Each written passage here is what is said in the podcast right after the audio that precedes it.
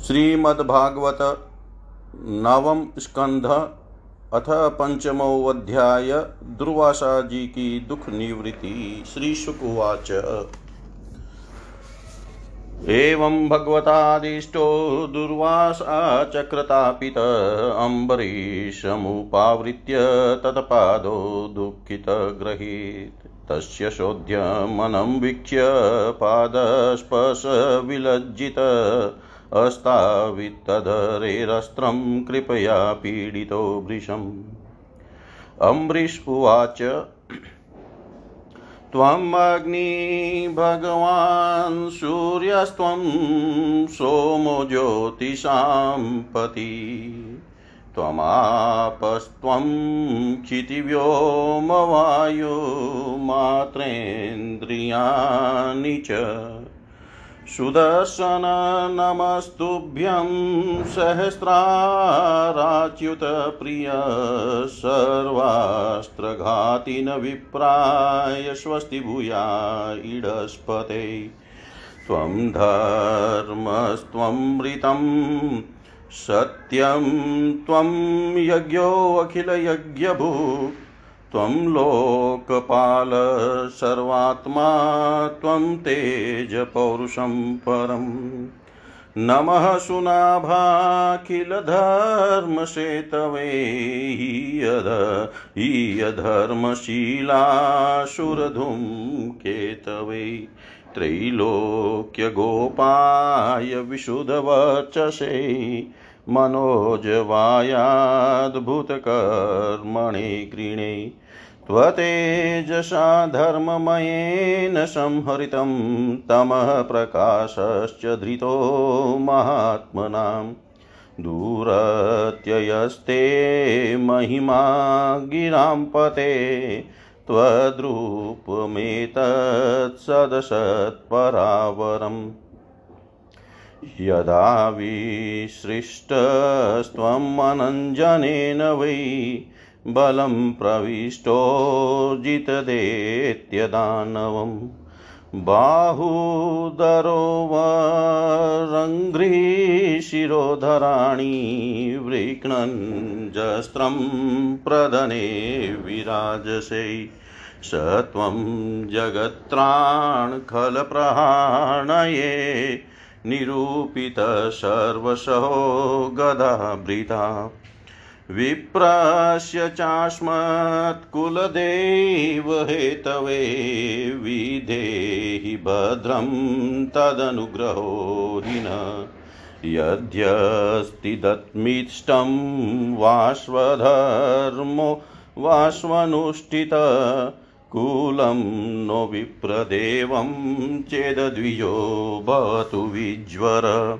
यदि नो भगवान् प्रीतहेक सर्वगुणाश्रय सर्वभूतात्मभावेन्द्विजो भवतु विज्वर श्रीशुकुवाच। इति संस्तुवतो राज्ञो विष्णुचक्रं सुदर्शनम् अशाम्यत सर्वतो विप्रं प्रह प्रदहद्राजयाञ्चया। स मुक्तोऽस्त्राग्नितापेन दुर्वासा स्वस्तिमास्ततः प्रशंसतमुविंसं युञ्जानं परमाशिष। दुर्वासा उवाच अहोऽनन्तदासानां महत्त्वं दृष्टमद्य मे कृतागशोऽपि यद्राजन्मङ्गलानि समीहसे। दुष्करः को नु साधूनां दुस्त्यजो वा महात्मनां, यहि सङ्गृहीतो भगवान् सात्वतां वृषभो हरि। यनाम श्रुतिमात्रेण पुमान् भवति निर्मल, तस्य तीर्थपद किं वा दासानामवशिष्यते राजन्ननुगृहीतोऽहं त्वयाति करुणात्मना, मदघं पृष्ठ पृष्ठतः कृत्वा प्राणायन्मे अभिरक्षिता राजा तं कृताहार प्रत्यागमनकाङ्क्षया चरणावुपसङ्गृहं प्रसाद्य समभोजयत् सोऽशित्वा धृतमानितमातिथ्यं सार्वकामिकं तृप्तात्मा नृपतिं प्राह भुज्य तामिति सादरम्। प्रीतोऽस्म्यनुगृहीतोऽस्मि तव भागवतस्य वै दर्शनस्पर्शनालापैरातिथ्येनात्ममेधसा कर्मावदातमेतत्ते गायन्ति स्वस्त्रियो मुहुः कीर्तिं परमपुण्यां च कीर्तयिष्यति भूरियम्। श्रीशुकुवाच एवं सङ्कीर्तय राजानां दुर्वासा परितोषित, ययो विहाय सामन्त्रय ब्रह्मलोकं हेतुकं। संवत्सरोऽत्यगात तावद् यावता नागतो गत। मुनिस्तदर्शनाकाङ्क्षो राजा भक्षो बभूवः। गते च दुर्वासशीशोऽम्बरीशो द्विजोपयोगाति पवित्रमारथ ऋषे विमोक्षं व्यसनं च बुदद्वा मेनेष्ववीर्यं च परानुभावम्। एवं विद्यानेकगुण स राजा परात्मनि ब्रह्मणि वासुदेवे। क्रियाकलापै समुवाह भक्तिं यया विरिञ्चियान् निरस्या निरयाश्चकार। यथाम्बरीषस्तन्नयेषु राज्यं समानशीलेषु विसृज्य धीर। वनं विवेशात्मनि वासुदेवे मनो ददध्वस्तगुणप्रवाह इत्येततः पुण्यमाख्यानम्बरीशस्य भूपते स कीर्तन यननुध्यायन् भक्तो भगवतो भवे। स कीर्तनयननुध्यायन् भक्तो भगवतो भवेत्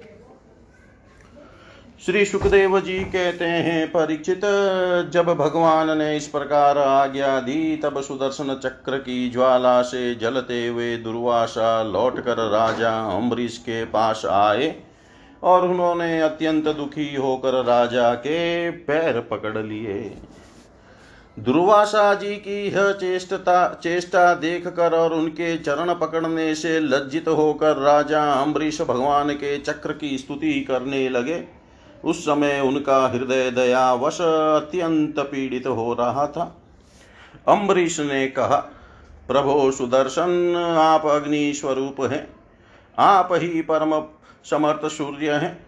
समस्त नक्षत्र मंडल के अधिपति चंद्रमा भी आपके स्वरूप हैं। जल, पृथ्वी, आकाश, वायु, पंचतन मात्रा और संपूर्ण इंद्रियों के रूप में भी आप ही हैं।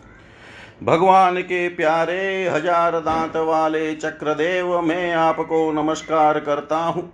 समस्त अस्त्र शस्त्रों को नष्ट कर देने वाले एवं पृथ्वी के रक्षक, आप इन ब्राह्मण की रक्षा कीजिए। आप ही धर्म है, मधुर एवं सत्यवाणी है। आप ही समस्त यज्ञों के अधिपति और स्वयं यज्ञ भी हैं। आप समस्त लोकों के रक्षक एवं सर्वलोक स्वरूप भी हैं। आप परम पुरुष परमात्मा के श्रेष्ठ तेज हैं। सुनाब आप समस्त धर्मों की मर्यादा के रक्षक हैं। अधर्म का आचरण करने वाले असुरों को भस्म करने के लिए आप साक्षात अग्नि हैं। आप ही तीनों लोकों के रक्षक एवं विशुद्ध तेजोमय हैं। आपकी गति मन के वेग के समान है और आपके कर्म अद्भुत हैं। मैं आपको नमस्कार करता हूँ, आपकी स्तुति करता हूँ। वेदवाणी के अधीश्वर, आपके धर्ममय तेज से अंधकार का नाश होता है और सूर्य आदि महापुरुषों के प्रकाश की रक्षा होती है। आपकी महिमा का पार पाना अत्यंत कठिन है। ऊँचे, नीचे और छोटे, बड़े के भेदभाव से युक्त यह समस्त कार्य कारणात्मक संसार आपका ही स्वरूप है। सुदर्शन चक्र, आप पर कोई विजय प्राप्त नहीं कर सकता। जिस समय निरंजन भगवान आपको चलाते हैं और आप दैत्य एवं दानुओं की सेना में प्रवेश करते हैं, उस समय युद्ध भूमि में उनकी भुजा, उदर, जंगा, चरण और गर्दन आदि निरंतर काटते हुए आप अत्यंत शोभायमान होते हैं। विश्व के रक्षक आप रणभूमि में सबका प्रहार सह लेते हैं। आपका कोई कुछ नहीं बिगाड़ सकता। गदाधारी भगवान ने दुष्टों के नाश के लिए ही आपको नियुक्त किया है। आप कृपा करके हमारे कुल के भाग्योदय के लिए दुर्वासा जी का कल्याण कीजिए। हमारे ऊपर यह आपका महान अनुग्रह होगा। यदि मैंने कुछ भी दान किया हो, यज्ञ किया हो, अथवा अपने धर्म का पालन किया हो, यदि हमारे वंश के लोग ब्राह्मणों को ही अपना आराध्य देव समझते रहे हो तो दुर्वासा जी की जलन मिट जाए। भगवान समस्त गुणों के एकमात्र आश्रय हैं। यदि मैंने समस्त प्राणियों के आत्मा के रूप में उन्हें देखा हो तो वे मुझ पर प्रसन्न हो तो दुर्वासा जी के हृदय की सारी जलन मिट जाए। श्री सुखदेव जी कहते हैं, जब राजा अम्बरीश ने दुर्वासा जी को सब ओर से जलाने वाले भगवान के सुदर्शन चक्र की इस प्रकार स्तुति की, तब उनकी प्रार्थना से चक्र शांत हो गया।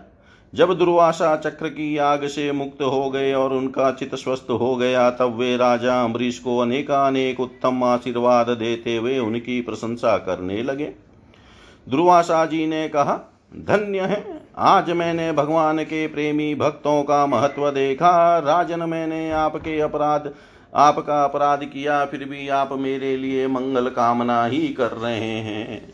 जिन्होंने भक्त वत्सल भगवान श्री हरि के चरण कमलों को दृढ़ प्रेम भाव से पकड़ लिया है, उन साधु पुरुषों के लिए कौन सा कार्य कठिन है? जिनका हृदय उदार है, वे महात्मा भला किस वस्तु का परित्याग नहीं कर सकते? जिनके मंगलमय नामों के श्रवण मात्र से जीव निर्मल हो जाता है, उन्हीं तीर्थपाद भगवान के चरण कमलों के जो दास हैं, उनके लिए कौन सा कर्तव्य शेष रह जाता है? महाराज अमरीश, आपका हृदय करुणा भाव से परिपूर्ण है। आपने मेरे ऊपर महान अनुग्रह किया हो। आप, आपने मेरे अपराध को भुलाकर मेरे प्राणों की रक्षा की है। परीक्षित जब से दुर्वासा जी भागे थे, तब से अब तक राजा अम्बरीश ने भोजन नहीं किया था। वे उनके लौटने की बाट देख रहे थे। तब, अब उन्होंने दुर्वासा जी के चरण पकड़ लिए और उन्हें प्रसन्न करके विधि पूर्वक भोजन कराया। राजा अम्बरीश बड़े आदर से अतिथि के योग्य सब प्रकार की भोजन सामग्री ले आए। दुर्वासा जी ने भोजन करके तृप्त दुर्वासा जी भोजन करके तृप्त हो गए। अब उन्होंने आदर से कहा, राजन, अब आप भी भोजन कीजिए। अम्बरीश, आप भगवान के परम प्रेमी भक्त हैं। आपके दर्शन, स्पर्श, बातचीत और मन को भगवान की ओर प्रवृत्त करने वाले आतिथ्य से मैं अत्यंत प्रसन्न और अनुग्रहित हुआ हूँ। स्वर्ग की देवांगनाएँ बार बार आपके इस उज्ज्वल चरित्र का गान करेगी। यह पृथ्वी भी आपकी परम पुण्यमयी कीर्ति का संकीर्तन करती रहेगी। श्री सुखदेव जी कहते हैं, दुर्वासा जी ने बहुत ही संतुष्ट होकर राजा अम्बरीश के गुणों की प्रशंसा की और उसके बाद उनसे अनुमति लेकर आकाश मार्ग से उस ब्रह्मलोक की यात्रा की, जो केवल निष्काम कर्म से ही प्राप्त होता है। परीक्षित जब सुदर्शन चक्र से भयभीत होकर दुर्वासा जी भगे थे, तब से लेकर उनके लौटने तक एक वर्ष का समय बीत गया। इतने दिनों तक राजा अम्बरीश उनके दर्शन की आकांक्षा से केवल जल पी कर ही रहे। जब दुर्वासा जी चले गए, तब उनके भोजन से बचे हुए अत्यंत पवित्र अन्न का उन्होंने भोजन किया। अपने कारण दुर्वासा जी का दुख में पड़ना और फिर अपनी ही प्रार्थना से उनका छूटना, इन दोनों बातों को उन्होंने अपने द्वारा होने पर भी भगवान की महिमा समझा। राजा अम्बरीश में ऐसे ऐसे अनेकों गुण थे। अपने समस्त कर्मों के द्वारा वे पर ब्रह्म परमात्मा श्री भगवान में भक्ति भाव की अभिवृद्धि करते रहते थे। उस भक्ति के प्रभाव से उन्होंने ब्रह्मलोक तक के समस्त भोगों को नरक के समान समझा। तदनंतर राजा अम्बरीश ने अपने ही समान भक्त पुत्रों पर राज्य का भार छोड़ दिया और स्वयं वे वन में चले गए। वहाँ वे बड़ी धीरता के साथ आत्मस्वरूप भगवान में अपना मन लगाकर गुणों के प्रवाह रूप संसार से मुक्त हो गए। परीक्षित महाराज अम्बरीश का यह परम पवित्र आख्यान है। जो इसका संकीर्तन और स्मरण करता है, वह भगवान का भक्त हो जाता है। इति श्रीमद्भागवते महापुराणे पारमहंस्यां संहितायां नवं स्कन्धे अमृश्चरितं नाम पञ्चमोऽध्याय सर्वं श्रीशां सदाशिवार्पणम् अस्तु। ॐ विष्णवे नमः, ॐ विष्णवे नमः, ॐ विष्णवे नमः। श्रीमद्भागवतः नवं स्कन्धतः षष्ठोऽध्याय इक्ष्वाकु के वंश का वर्णन, मानधाता और सौभरी ऋषि की कथा। श्रीशुक उवाच, विरूपः केतुमान् शम्भुरम्बरीश्रुतास्त्रय विरूपात् पृषद्धस्वोऽभूत तत्पुत्रस्तु रथितर रथितरश्चाप्रजस्य भार्यायां तन्तवे अर्थित अङ्गिरा जनयामाश ब्रह्मवचस्विन श्रुतान् एते क्षेत्रे प्रसूता वै पुनस्त्वाङ्गीरसा स्मृता रथितराणां प्रवरा क्षत्रोपेता द्विजातय। क्षुवतस्तु मनोर्जज्ञैक्ष्वाकुघ्राणत सुत तस्य पुत्र शतज्येष्ठा विकुक्षि निमिदण्डकाम्। तेषां पुरुस्ताद्भवनार्यावर्तेन्द्रिपा नृप पञ्चविंशति पश्चाच्च त्रयो मध्ये पर्यन्यत। स एकदाष्टकाश्राद्धेक्ष्वाकुसुतमादिशत् मांसमानीयतां मेध्यं विकुक्षे गच्छमाचिरम्। तथेति स वनं गत्वा मृगान् हत्वा क्रियाहणान् श्रान्तो बुभुक्षितो वीरशं चादत्पस्मृति शेषं निवेदयामास पित्रे तेन च तद्गुरुचोदितप्रोक्षणायाः दुष्टमेतत्कर्मकम् ज्ञात्वा पुत्रस्य ततः कर्म गुरुणा विहितं नृपदेशानिसारयामास सुतं त्यक्तविधिं रुषा। स तु विप्रेण संवादं जापकेन समाचरन् त्यक्त्वा कलेवरं योगी स तेनावापयत्परम् पितर्युपरतेऽभ्येत्य विकुक्षि पृथिवीमिमां शासदीजे हरिं यज्ञै शशाद इति विश्रुत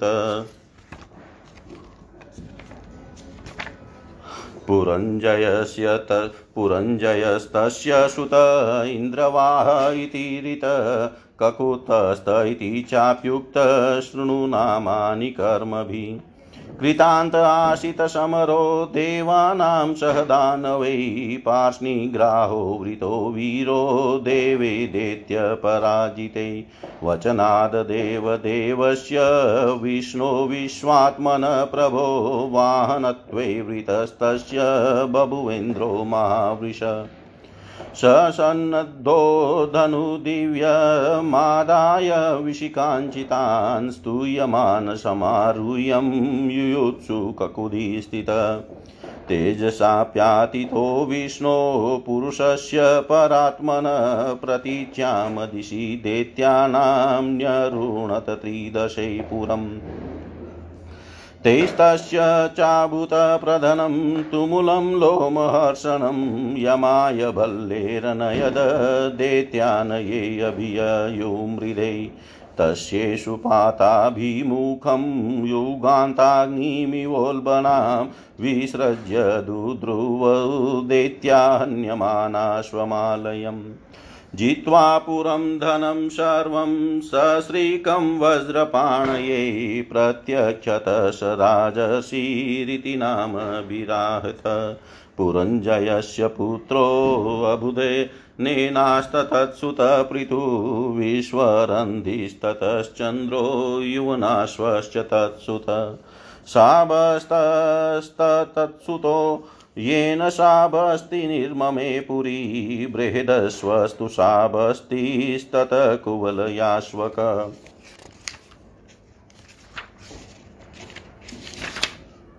यः प्रिया प्रियार्थमुक्तङ्कस्य धुन्दुनामसुरबलीसूतानामेकविंशन्त्या सहस्रेरनद्वृत।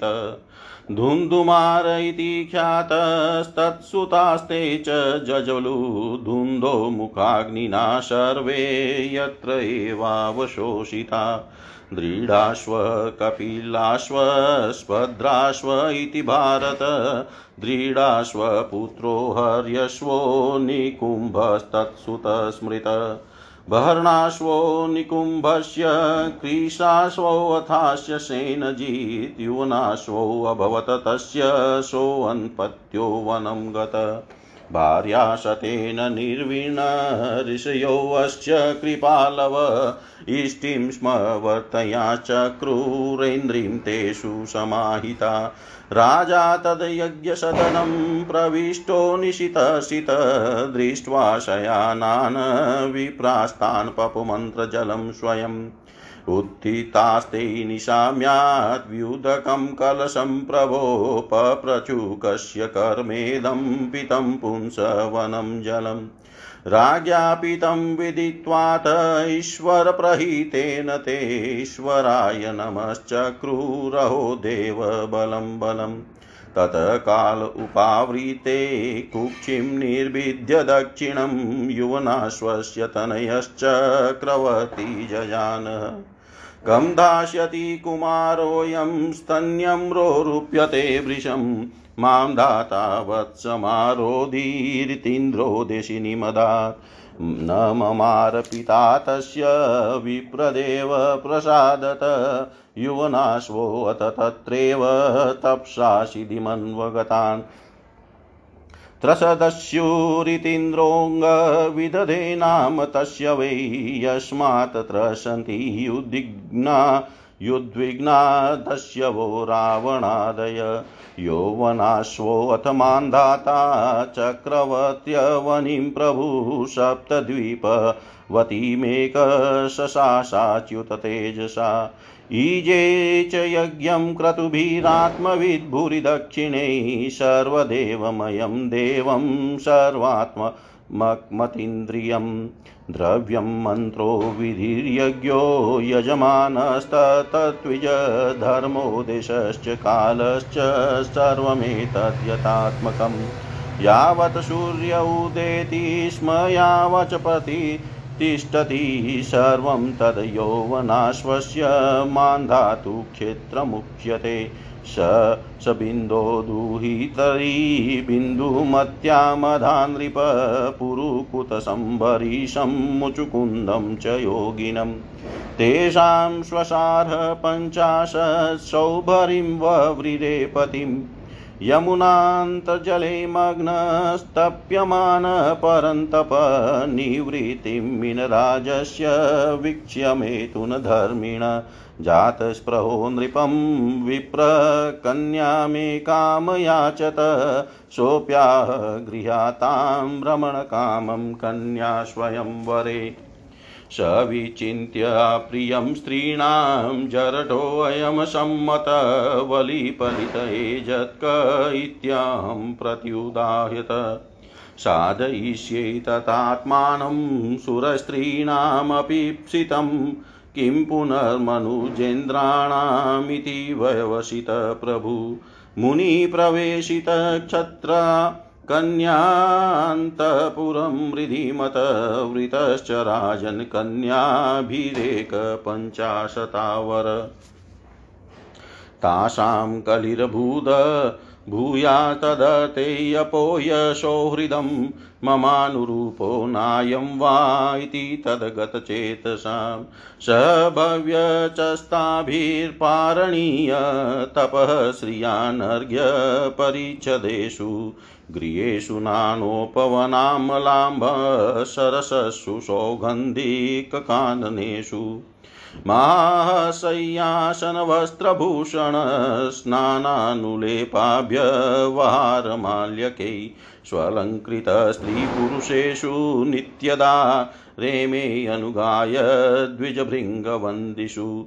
यद्ग्राहस्थ्यं तु संवीक्ष्य सप्तदीपवतीवत्पति विस्मितस्तम्भमजहात सार्वभौमा श्रियान्वितम् एवं गृहेष्वभिरतो विषयान् विविधैः सुखैः सेवमानो न चातुष्यदाजस्तौकेरिवानल स कदाचिदुपासीन्नात्मा पय्यन्वमात्मन। ददश भव्यचाचार्यो मिनसङ्गसमुत्थितम्। अहो इमं पश्यत मे विनाशं तपस्विन सचरितव्रतस्य अन्तजले वारिचर प्रसङ्गात् प्रत्यावितं ब्रह्मचिरं धृतं यत्। सङ्गं त्यजेत मिथुनवृत्तिना मुमुक्षु सर्वात्मना न विसृजेद बहिरिन्द्रियाणि।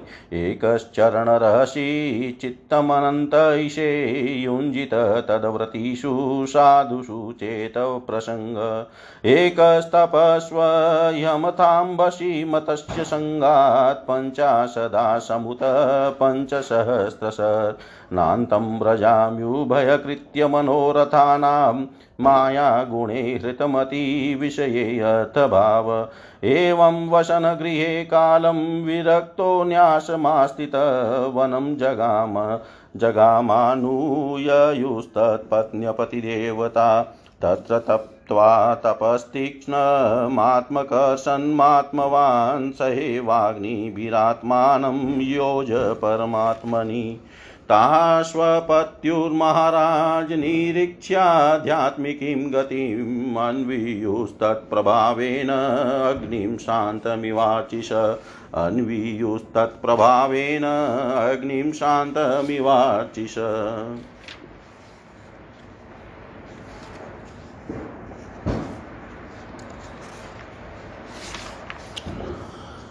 श्री सुखदेव जी कहते हैं, परीक्षित अम्बरीश के तीन पुत्र थे, विरूप केतु मान और शंभु। विरूप से पृषदस्व और उसका पुत्र रथितर हुआ। रथितर संतानहीन था। वंश परंपरा की रक्षा के लिए उसने अंगिरा ऋषि से प्रार्थना की। उन्होंने उसकी पत्नी से ब्रह्म तेज से संपन्न कई पुत्र उत्पन्न किए। यद्यपि वे सब रथितर के भार्या से उत्पन्न हुए थे, इसलिए उनका गोत्र वही होना चाहिए था जो रथितर का था। फिर भी वे आंगिरस ही कहलाए, ये ही रथितर वंशियों के प्रवर कुल में सर्वश्रेष्ठ पुरुष कहलाए। क्योंकि ये छत्रोपेत ब्राह्मण थे, क्षत्रिय और ब्राह्मण दोनों गोत्रों से इनका संबंध था। परीक्षित एक बार मनुजी के छींकने पर उनकी नासिका से इक्ष्वाकु नाम का पुत्र उत्पन्न हुआ। इक्ष्वाकु के सौ पुत्र थे, उनमें सबसे बड़े तीन थे, विकुक्षी, निमि और दंडक। परीक्षित उनसे छोटे पच्चीस पुत्र आर्यावर्त के पूर्व भाग के और पच्चीस पश्चिम भाग के तथा उपयुक्त तीन मध्य भाग के अधिपति हुए। शेष सैतालीस दक्षिण आदि अन्य प्रांतों के अधिपति हुए। एक बार राजा इक्ष्वाकु ने अष्टा का श्राद्ध के समय अष्ट का श्राद्ध के समय अपने बड़े पुत्र को आज्ञा दी। विकुक्षे, शीघ्र ही जाकर श्राद्ध के योग्य पवित्र पशुओं का मांस लाओ। वीर विकुक्षी ने बहुत अच्छा कहकर वन की यात्रा की। वहाँ उसने श्राद्ध के योग्य बहुत से पशुओं का शिकार किया। वह थक तो गया ही था, भूख भी लग गई थी, इसलिए यह बात भूल गया कि श्राद्ध के लिए मारे हुए पशुओं को स्वयं न खाना चाहिए। उसने एक खरगोश खा लिया। विपकुक्षी ने बचा हुआ मांस लाकर अपने पिता को दिया। इक्ष्वाकु ने अब अपने गुस्से गुरु से उसे प्रोक्षण करने के लिए कहा। तब गुरुजी ने बताया कि यह मांस तो दूषित एवं श्राद्ध के अयोग्य है। परीक्षित गुरु जी के कहने पर राजा इक्ष्वाकु को अपने पुत्र की करतूत का पता चल गया। उन्होंने शास्त्रीय विधि का उल्लंघन करने वाले पुत्र को क्रोधवश अपने देश से निकाल दिया। तदनंतर राजा इक्ष्वाकु ने अपने गुरुदेव वशिष्ठ से ज्ञान विषय चर्चा की। फिर योग के द्वारा शरीर का परित्याग करके उन्होंने परम पद प्राप्त किया। पिता का देहांत हो जाने पर विकुक्षी अपनी राजधानी में लौट आया और इस पृथ्वी का शासन करने लगा। उसने बड़े बड़े यज्ञों से भगवान की आराधना की और संसार में ससाद के नाम से प्रसिद्ध हुआ।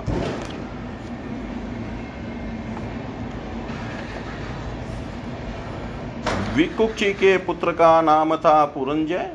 उसी को कोई इंद्रभा और कोई ककुत्स्थ कहते हैं, जिन कर्मों के कारण उसके ये नाम पड़े थे, उन्हें सुनो। सत्य युग के अंत में देवताओं का, दानवों के साथ घोर संग्राम हुआ था। उसमें सबके सब देवता दैत्यों से हार गए, तब उन्होंने वीर पुरंजय को सहायता के लिए अपना मित्र बनाया। पुरंजय ने कहा कि यदि देवराज इंद्र मेरे वाहन बने तो मैं युद्ध कर सकता हूँ। पहले तो इंद्र ने अस्वीकार कर दिया, परंतु देवताओं के आराध्य देव सर्वशक्तिमान विश्वात्मा भगवान की बात मानकर पीछे वे एक बड़े भारी बैल बन गए। सर्वांतर्यामी भगवान विष्णु ने अपनी शक्ति से पुरंजय को भर दिया। उन्होंने कवच पहनकर दिव्य धनुष और तीखे बाण ग्रहण किए। इसके बाद बैल पर चढ़कर वे उसके ककुद डील के पास बैठ गए। जब इस प्रकार वे युद्ध के लिए तत्पर हुए, तब देवता उनकी स्तुति करने लगे। देवताओं को साथ लेकर उन्होंने पश्चिम की ओर से देत्यों का नगर घेर लिया।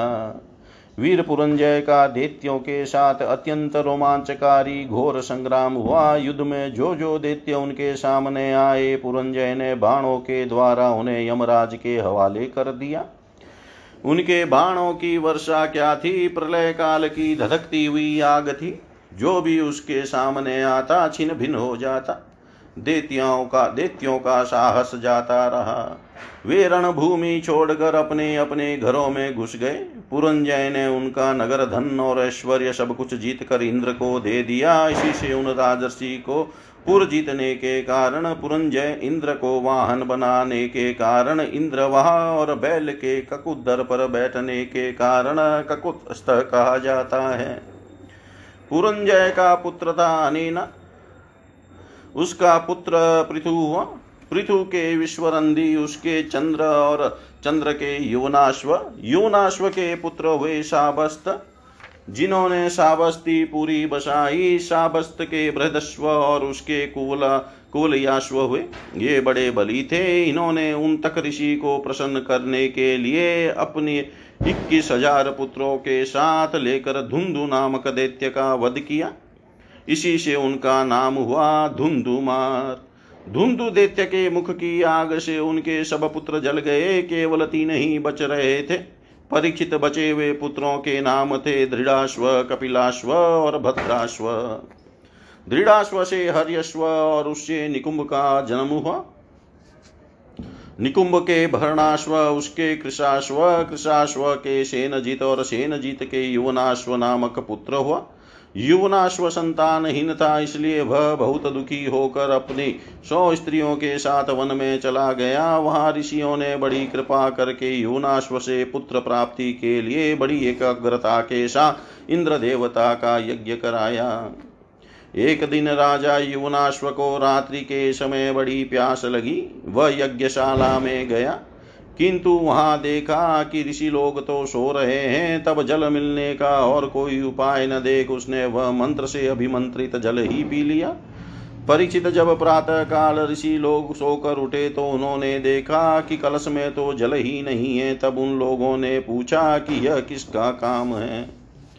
पुत्र उत्पन्न करने वाला जल किसने पी लिया? अंत में जब उन्हें यह मालूम हुआ कि भगवान की प्रेरणा से राजा यूनाश्व ने ही उस जल को पी लिया है तो उन लोगों ने भगवान के चरणों में नमस्कार किया और कहा, धन्य है। भगवान का बल ही वास्तव में बल है। इसके बाद प्रसव का समय आने पर यूनाश्व की दाहिनी को कफाड़ कर उसके एक चक्रवर्ती पुत्र उत्पन्न हुआ। उसे दे रोते देख ऋषियों ने कहा, यह बालक दूध के लिए बहुत रो रहा है, अतः किसका दूध पिएगा? तब इंद्र ने कहा, मेरा पिएगा। माँ धाता बेटा, तू रो मत। यह कहकर इंद्र ने अपनी तर्जनी अंगुली उसके मुँह में डाल दी। ब्राह्मण और देवताओं के प्रसाद से उस बालक के पिता युनाश्व की मृत्यु नहीं हुई, वह वहीं तपस्या करके मुक्त हो गया। परीक्षित इंद्र ने उस बालक का नाम रखा था त्रसदस्यु, क्योंकि रावण आदि दस्यु लुटेरे उससे उद्विग्न एवं भयभीत रहते थे। युनाश्व के पुत्र मानदाता त्रसदस्यु चक्रवर्ती राजा हुए। भगवान के तेज से तेजस्वी होकर उन्होंने अकेले ही सातों द्वीप वाली पृथ्वी का शासन किया। वे यद्यपि आत्मज्ञानी थे, उन्हें कर्म कांड की कोई विशेष आवश्यकता नहीं थी, फिर भी उन्होंने बड़ी बड़ी दक्षिणा वाले यज्ञों से उन यज्ञ पुरुष प्रभु की आराधना की, जो स्वयं प्रकाश सर्वदेव स्वरूप सर्वात्मा एवं इंद्रियातीत है। भगवान के अतिरिक्त और है ही क्या? यज्ञ की सामग्री, मंत्र, विधि, विधान, यज्ञ, यजमान, ऋत्विज, धर्म, देश और काल, यह सब का सब भगवान का ही स्वरूप तो है। परिचित जहाँ से सूर्य का उदय होता है और जहाँ वे अस्त होते हैं, वह सारा का सारा भूभाग यूनाश्व के पुत्र मानधाता के ही अधिकार में था। राजा मानधाता की पत्नी शशबिंदु की पुत्री बिंदुमती थी। उसके गर्भ से उनके तीन पुत्र, वे पुरुकुत्स अम्बरीश, ये दूसरे अम्बरीश हैं, और योगी मुचुकुंद। इनकी पचास बहनें थी, उन पचासों ने अकेले शौभरी ऋषि को पति के रूप में वर्णन किया। परम तपस्वी शोभरी जी एक बार यमुना जल में डुबकी लगाकर तपस्या कर रहे थे। वहाँ उन्होंने देखा कि एक मत्स्य राज अपनी पत्नियों के साथ बहुत सुखी हो रहा है। उसके इस सुख को देख कर ब्राह्मण सौभरी के मन में भी विवाह करने की इच्छा जग उठी और उन्होंने राजा मानदाता के पास आकर उनकी पचास कन्याओं में से एक कन्या मांगी। राजा ने कहा भ्रमण कन्या स्वयं वर में आपको चुन ले तो आप उसे ले लीजिए। सौभरी ऋषि राजा मानदाता का अभिप्राय समझ गए। उन्होंने सोचा कि राजा ने इसलिए मुझे ऐसा सूखा जवाब दिया है कि अब मैं बूढ़ा हो गया हूँ। शरीर में झुरियाँ पड़ गई है, बाल पक गए हैं और सिर कांपने लगा है। अब कोई स्त्री मुझसे प्रेम नहीं कर सकती। अच्छी बात है। मैं अपने को ऐसा सुंदर बनाऊँगा कि राजकन्याएँ तो क्या देवांगनाएँ भी मेरे लिए लालायित हो जाएगी? ऐसा सोचकर समत सौबर रीजी ने वैसा ही किया। फिर क्या था? अंतपुर के रक्षक ने सौभरी मुनि को कन्याओं के सजा, सजे सजाए महल में पहुँचा दिया। फिर तो उन पचासों राजकन्याओं ने एक सौभरी को ही अपना पति चुन लिया। उन कन्याओं का मन सौभर सौभरी जी के मैं इस प्रकार आसक्त हो गया कि वे उनके लिए आपस के प्रेम भाव को तिलांजलि देकर परस्पर कलह करने लगी और एक दूसरी से कहने लगे कि ये तुम्हारे योग्य नहीं, मेरे योग्य है। ऋग्वेदी सौभरी ने उन सभी का प्रापाणी ग्रहण कर लिया। वे अपनी अपार तपस्या के प्रभाव से बहुमूल्य सामग्रियों से सुसज्जित अनेक उपवनों और निर्मल जल से परिपूर्ण सरोवरों से युक्त एवं सौगंधिक पुष्पों के बगीचों से घिरे महलों में बहुमूल्य शैया आसन, वस्त्र, आभूषण, स्नान, अनुलेपन, सुस्वादु भोजन और पुष्पमालाओं के द्वारा अपनी पत्नियों के साथ विहार करने लगे।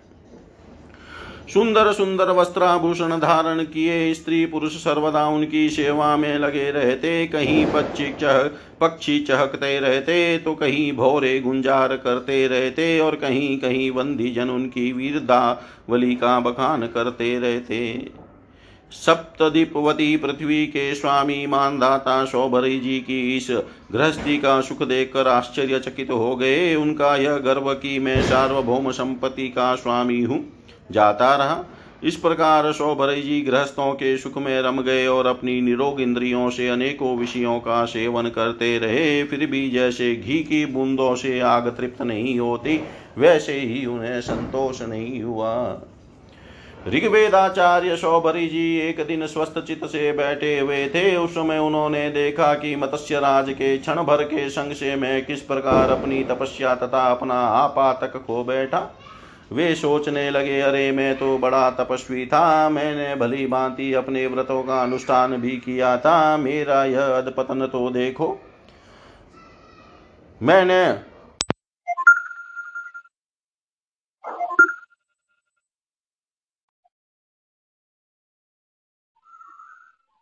राम राम सेठा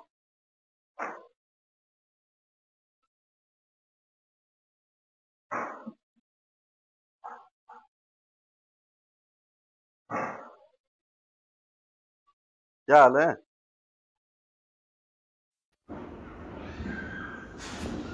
दीर्घकाल से अपने ब्रह्म तेज को अक्षुण रखा था परंतु जल के भीतर विहार करती हुई एक मछली के संसर्ग से मेरा वह ब्रह्म तेज नष्ट हो गया।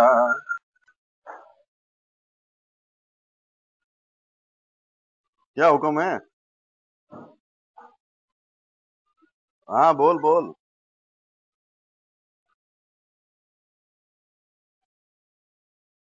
बोल। आवाज़ आवे? इच्छा है।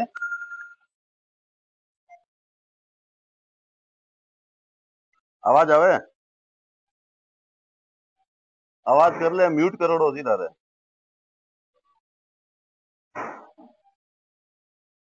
अबे आवे आवाज़।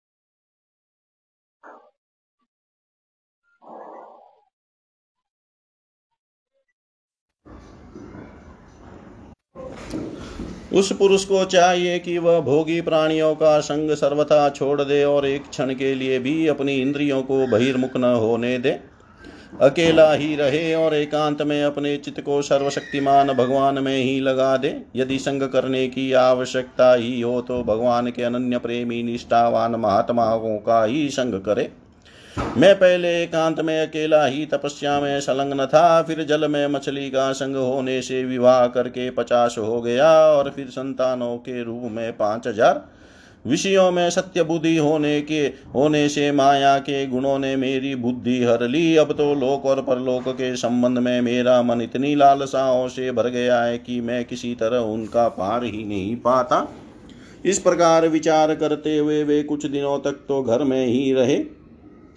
फिर विरक्त होकर उन्होंने संन्यास ले लिया और वे वन में चले गए। अपने पति को ही सर्वस्व मानने वाली उनकी पत्नियों ने भी उनके साथ ही वन की यात्रा की। वहाँ जाकर परम स्वयं सौभरी जी ने बड़ी घोर तपस्या की, शरीर को सुखा दिया तथा आहवन्य आदि अग्नियों के साथ ही अपने आप को परमात्मा में लीन कर दिया। परीक्षित उनकी पत्नियों ने जब अपने पति शौभरी मुनि की आध्यात्मिक गति देखी, तब जैसे ज्वालाएँ शांत अग्नि में लीन हो जाती है, वैसे ही वे उनके प्रभाव से सती होकर उन्हीं में लीन हो गई, उन्हीं की गति को प्राप्त हुई। इति श्रीमद्भागवते महापुराणे परम पारमंस्यां संहितायां नवं स्कन्धे सौभर्याख्याने षष्ठोऽध्याय सर्वं श्रीशां सदाशिवार्पणम् ॐ विष्णवे नमः ॐ विष्णवे नमः ॐ विष्णवे नमः।